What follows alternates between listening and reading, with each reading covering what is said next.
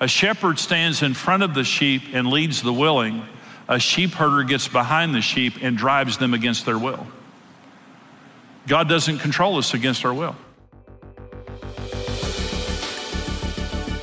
I'm Jimmy Evans, co host of the Marriage Today podcast. Today we have a great teaching for you that I pray grows your marriage and blesses you as you seek to center your marriage on Christ. Be sure to subscribe to this podcast channel to be notified of every new show. God bless you. And this message today is called Breaking the Curse of Control. And we're talking about how to be in an emotionally healthy marriage, an emotionally healthy relationship. And in healthy relationships, you don't control each other. Now, when Karen and I got married, I controlled her. I mean, I was a very controlling, dominating husband. Uh, we were on the brink of divorce. It ruined our marriage, and it always does. Control is simply not of God. But in Genesis chapter 3, you know, Adam and Eve sinned, and God created them perfect and put them in a Garden of Eden. Uh, the word Eden means pleasure and delight. God created marriage to bless us. God created marriage to be a place of pleasure and delight. And as long as Adam and Eve were submitted to God, they lived in a beautiful paradise. That's what their marriage was. But the devil tempted them and they rebelled. And when they rebelled, God cursed them. And if you remember, God cursed Adam. And God said to Adam, It's not going to be easy on you anymore, Adam. You lived in a paradise, so you didn't have to work. But now it's going to be by the sweat of your brow that you get everything that you get. Then God came to Eve this is Genesis 3:16 and here is the curse. This is the New English translation. And here is the curse that God pronounced over Eve whenever she fell. To the woman he said, "I will greatly increase your labor pains. With pain you will give birth to children. You will want to control your husband." But he will dominate you. Now, this is not about women because uh, domination and control is gender neutral. There are as many controlling men as there are women. But what God is doing here is he's declaring a curse now, now that they rebelled. And let me give you a, a paraphrase, the King Jimmy version of that scripture there. God says to Eve, when there was only one God in the garden, things were very peaceful. When I was God and you and Adam were under my authority, it was very peaceful. But now that there's three of us, it's going to be a fight. Now that you've decided to be your own gods, now that you are no longer under my authority, you're going to try to see who can have authority over the other. And you're going to want to control Adam, but he's going to dominate you. It's a cat fight with no decided winner. And so that is the curse that happened because of the rebellion of man against God. And let me say very clearly, and I'll say this at the end of the message the cure for control and domination is to come under the lordship of Jesus Christ to come back under the authority that Adam and Eve rebelled against. And so we have a sin tendency as human beings, as a part of the fall, we have a sin tendency to control and dominate each other. Now, I'll, do the poll that I'm going to do here now. And let me say this if you're with your parents, don't, don't respond to this, okay? I've done this poll all over the world, hundreds of thousands of people face to face, always with exactly the same results. Okay, so here, here's the poll, and I want you to respond, and I also want you to look around and to see other people's response because it's, it's uh, amazing. How many of you grew up in a home where one of your parents was clearly dominant over the other parent? Raise your hand if you did. Raise your hand real high and look around. Look at all the hands. Okay, so uh, most hands are up. I mean, almost everybody hand, got their hand up. Okay, put your hands back down. How many of you, of those of you who just raised your hands, how many of you believe that that had a negative impact on their marriage and the family? Raise your hands if you would. Raise your hands real high. Okay, so I've done this all over the world, and the hands go up immediately. It's 60 to 70 percent of every crowd the hands go up immediately. Okay, so when you ask the first question, how many of you had a parent clearly dominant? Most people were raised in a home with one parent dominating the other one. Most of us did. And all of us knew it was wrong. When I asked the second question, how many of you believe that had a negative influence? The hands go, people don't sit there and go, let me think about that. You know, you knew it was wrong. You knew it was bad. So let me say this. If I'm still kicking 20 years from now and one of your children is in one of my marriage seminars and I ask that question, how would they answer that? Mom controlled dad, dad controlled mom. Let me tell you how they ought to answer that. If I ask that question to your children, they should say this My parents were a team and they respected each other.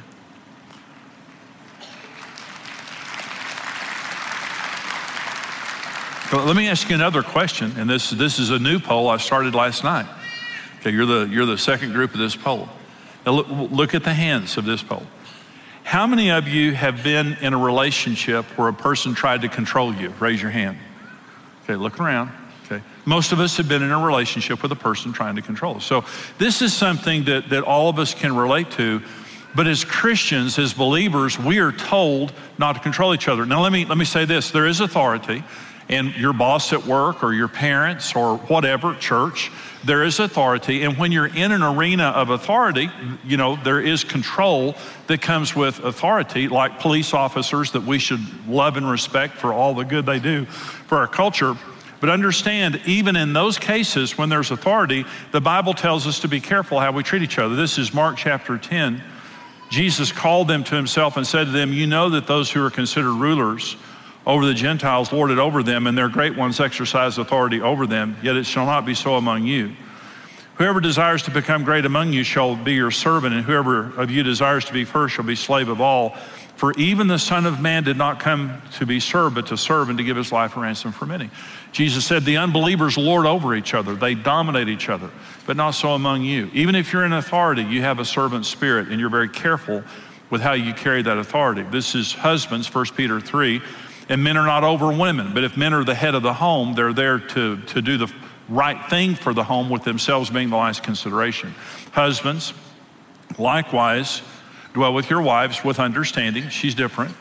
Giving honor to the wife as the weaker vessel and as being heirs together, co heirs, equals of the grace of life that your prayers may not be hindered. And what, what God is saying here now to men is if you mistreat your wife, I want, I want to honor your prayers.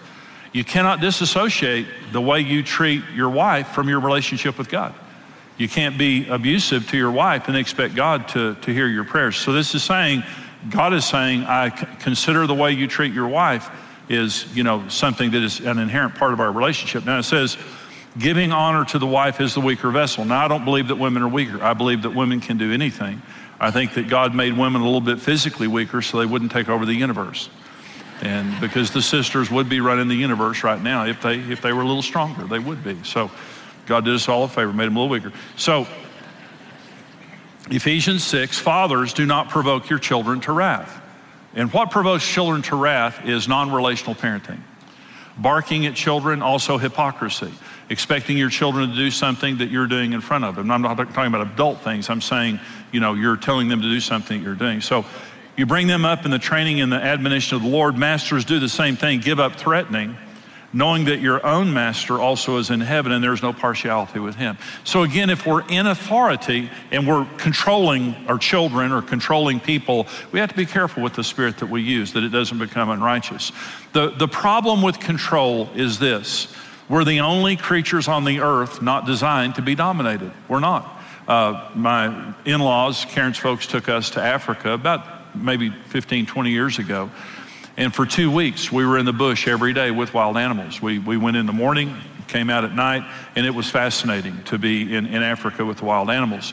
And what you notice in Africa is in every species of animal, there's a dominator. There's an alpha male. There is, there is some animal in that group of animals that is dominating the rest of them, except for human beings. We, it violates us. It's always wrong. It always violates us, and we'll never have a healthy relationship as long as there's control in that relationship. And again, I want to say I was the controller early in our relationship and it ruined our marriage. We had no intimacy, we had no goodwill. We were on the brink of divorce because of the, the dominance that I exercised. So I want to talk about the three ingredients of, of control. When you're controlling another person or you're being controlled by another person, there are three types of control that people exercise. And we're going to use the analogy of Jezebel. Um, and this is not about women because there are just as many men that do this as women, but there is a, a woman in the New Testament and in the Old Testament named Jezebel.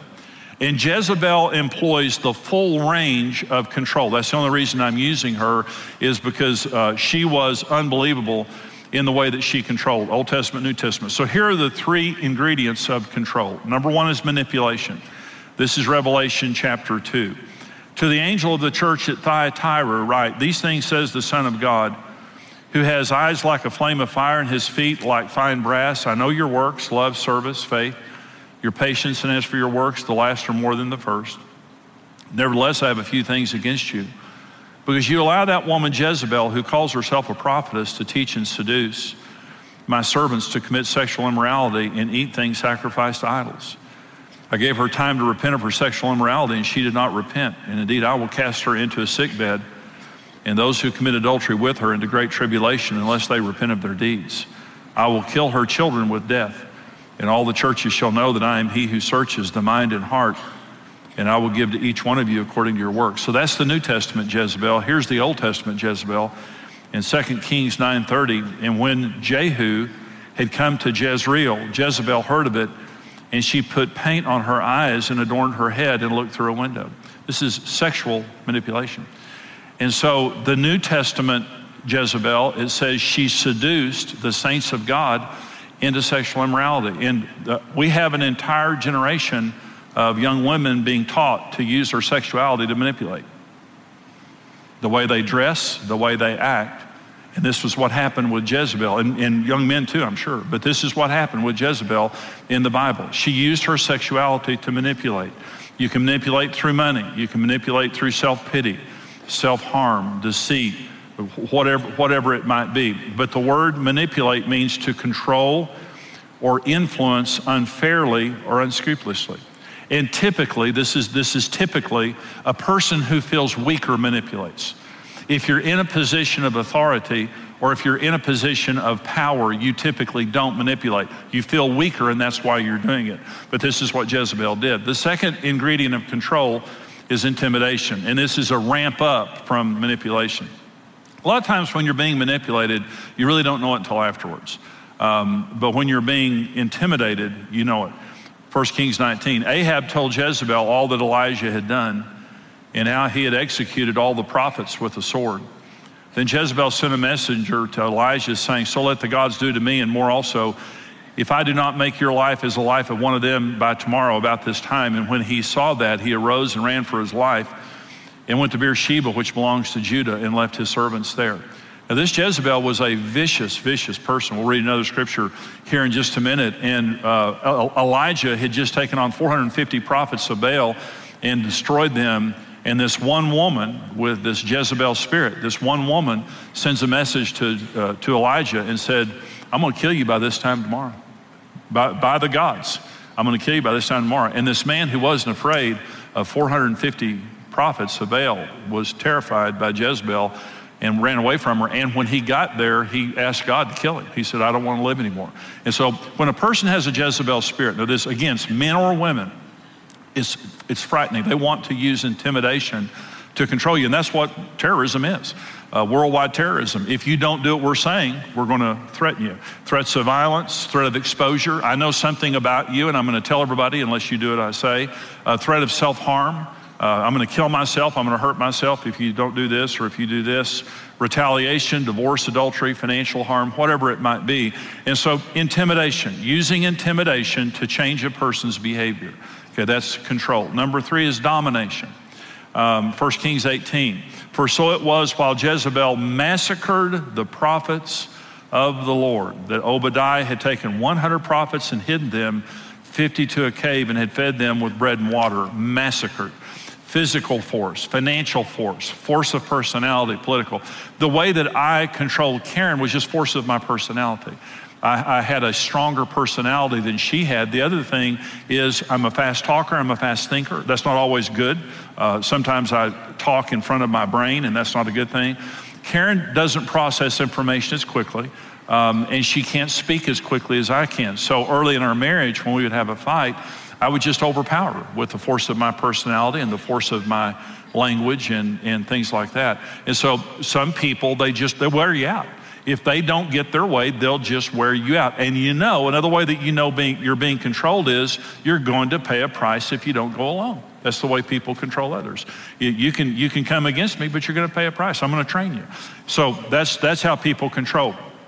Why does God curse control? We're going to talk about breaking the curse of control. Why does God curse control? The first reason is anyone we control, we've taken God's place in their lives.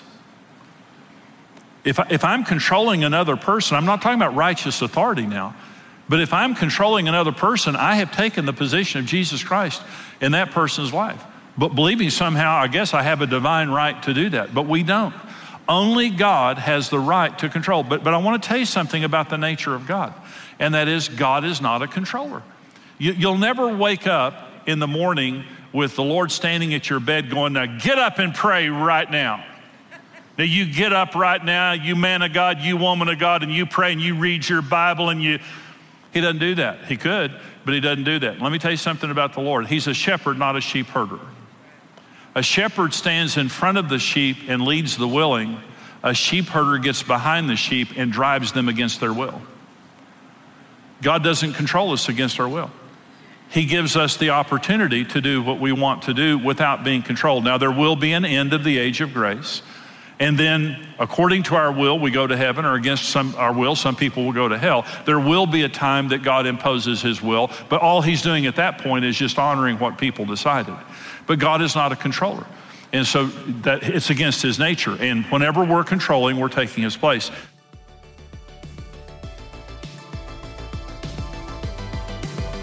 Hey, this is Brent Evans with XO Marriage, and I want to thank you for listening to the Marriage Today podcast.